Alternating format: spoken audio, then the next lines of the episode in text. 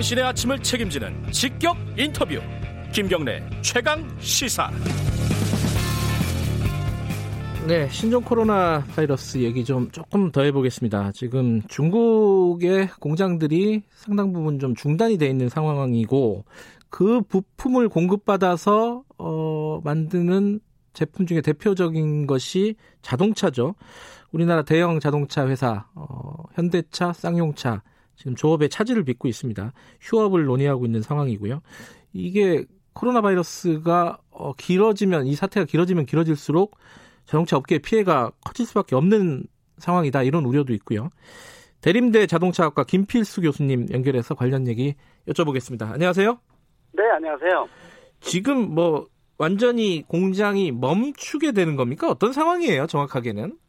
음, 그렇습니다. 그 아마 오늘부터가 쌍용차가 이 전면 중지가 되고요. 예. 현대차도 이 전체 중지가 된다고 보시면 되는데 예. 이 기간이 아주 긴 거는 아니고요. 예. 어, 수급되는 이 부품의 공급량이 어떻게 되느냐에 따라서 상당히 좀 영향을 받는다고 볼 수가 있는데 네. 일단 중국에서 한 일주일 정도 연휴를 늘렸지 않습니까? 네. 여기에 맞춰서 지금 공장 중지를 이제 명령을 했고 여기에 따라서 지금 이 부품 생산이 중단되다 보니까 네. 어, 또 물류에 대한 부분들이 상당히 많았으면 모르는데 이런 부분들을 그렇게 크게 준비하지 않았던 부분이기 때문에 당장 음. 영향을 받아서 공장 국내까지도 중지가 되는 상황이라고 볼 수가 있습니다. 이게 그 특정 부품 그러니까 네. 어, 보도에 나오는 걸로는 wiring harness라고 하는 부품 때문에 발생하는 일이다라고 하는데 네. 이게 wiring harness가 구체적으로는 어떤 거예요?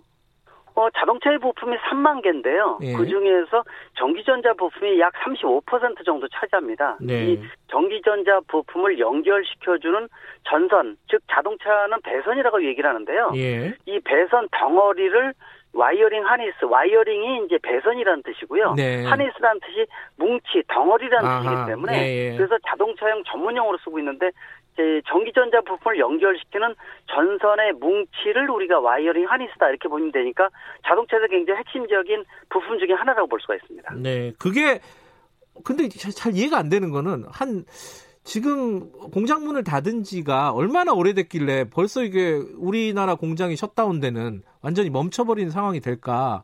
미리미리 준비할 수는 없는 부분인가요? 이런 어, 부품들은? 쉽지는 않습니다. 우리가 어. 자동차 부품 3만 개라고 말씀드렸는데 수직 하청 구조거든요. 예. 물론 이제 고부가가치 부품 중에서도 좀 예전에 이런 고민을 많이 했던 적이 있어요. 아마 십몇 년 전에 네. 이 북유럽 아이슬란드에서 화산 폭발이 되면서 북유럽 하늘이 모두 화산재로 덮여서 비행기가 뜨지 못했던 기간이 한 달 정도 있었거든요. 아, 예, 예. 이때도 자동차에 들어가는 뭐 비메모리 반도체라든지 고부가가치 부품 은 항공기로 날랐었는데 전 세계 글로벌 자동차 제작사들이 자동차를 생산 못하거나 이런 영향을 상당히 받았던 기억이 있어서 네. 국내 제작사들도 3만 개의 부품 중에서 이 부품 공급하는 업체를 복수로 해야 된다. 즉 대륙별로 배치를 틀리게 하게 되면 천재지명이 생기더라도 한 군데서 공급할 수 있지 않습니까? 네네.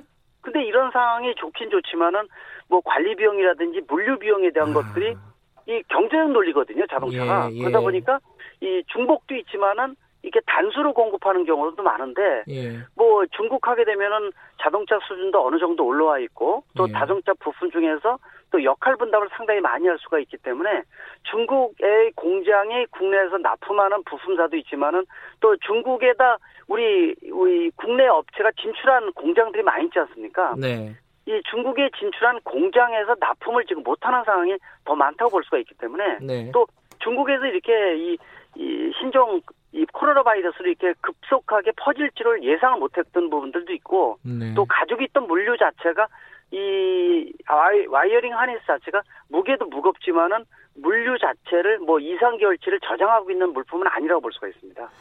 그 우리가 어, 중국에 대한 경제적인 전체적인 의존도도 높은데 네. 이 자동차 산업도 꽤 높은가 봐요. 이런 상황이 벌어지는 걸 보면은. 어, 상당히 높습니다. 예전에 아마 비교하시는 분들 중에서 사스 문제를 비교하시는 분들이 있거든요. 네. 근데 사스만 하더라도 15년 이전이기 때문에 중국에서 차지하는 전체의 글로벌 시장에서 약 3%뿐이 되질 않았는데요. 네. 지금은 글로벌 시장에서 시- 전 세계의 17%를 차지합니다. 아. 그러다 보니까 국내에서 부품 수급도 중국에서 해주게 되면 수준도 괜찮으면서 가격 경쟁력이 일단 높기 때문에 또 네. 워낙 가깝기 때문에 물류 비용도 저렴하지 않습니까? 네. 그러다 보니까 아직도 이렇게 이제 중국에 의존하는 부분들이 있는데 이거를 예상을 해서 다른 대륙에다가 또 같은 물품을 또 관리하는 것도 간단한 부분이 아니라고 아까 말씀드렸는데 예, 그러다 예. 보니까 이런 문제가 누적됐다 볼 수가 있습니다.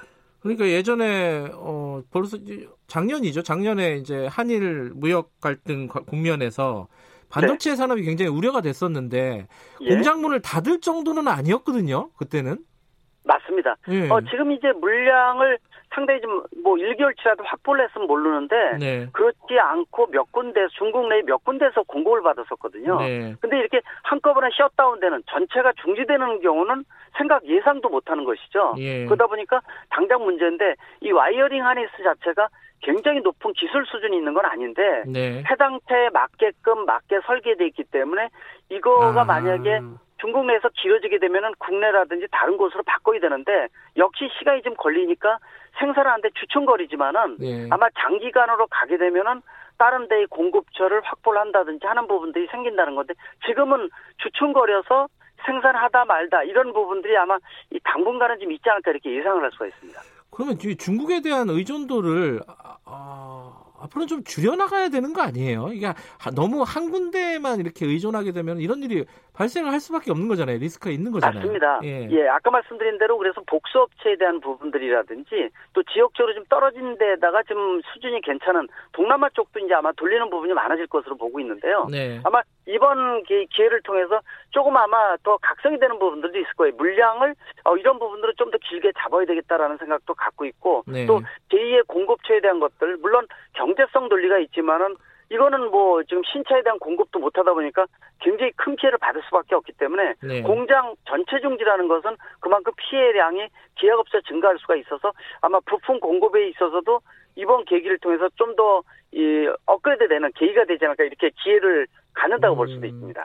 그 요번에 이제 어쩔 수 없는 천재지변일 수도 있지만은 미리미리 준비하지 못한 그 업계 책 업계 책임도 무시할 수는 없는 거네요. 어 그렇습니다. 분명히 예. 있다고 볼 수가 있어요. 예전에도 말씀드린 대로 몇 번의 이런 이 기회도 있었고 이런 위기도 있었습니다. 네. 그걸 에, 참조해서 좀 더 능동적으로 대처하고 철, 철저히 준비하지 않았다는 부분들이 분명히 있기 때문에 네. 자동차 제작사의 책임도 분명히 있고요. 그러다 보니까 지금 wiring harness만 있느냐라고 봤을 때도 어, 다른 것들도 좀 점검을 해줘야 됩니다. 중국에 의존한 것들이 있기 때문에 네. 이게 또 자동차 제작사에만 맡겨놓지 말고 정부에서도 좀 더 이 자동차 산업이 국가 경제에 끼치는 영향이 워낙 크다 보니까 네. 좀더 정부 측면에서 산학 연관의 어떤 중점적인 점검 또 이게 장기간으로 갔을 경우에 어떤 대비책이라든지 또 공장이 중지한다는 것은 국내에 끼치는 영향도 워낙 크기 때문에 그런 부분들을 좀더 정밀하게 철저하게 분석하고 대처를 해야 된다고 분명히 말씀드릴 수가 있습니다. 지금 이제 자동차 산업이 별로 안 좋은 상황이었는데 이번 사태가 좀이 업계에 미치는 영향이 좀 클 수밖에 없겠습니다. 어떻게 어, 보십니까? 그렇습니다.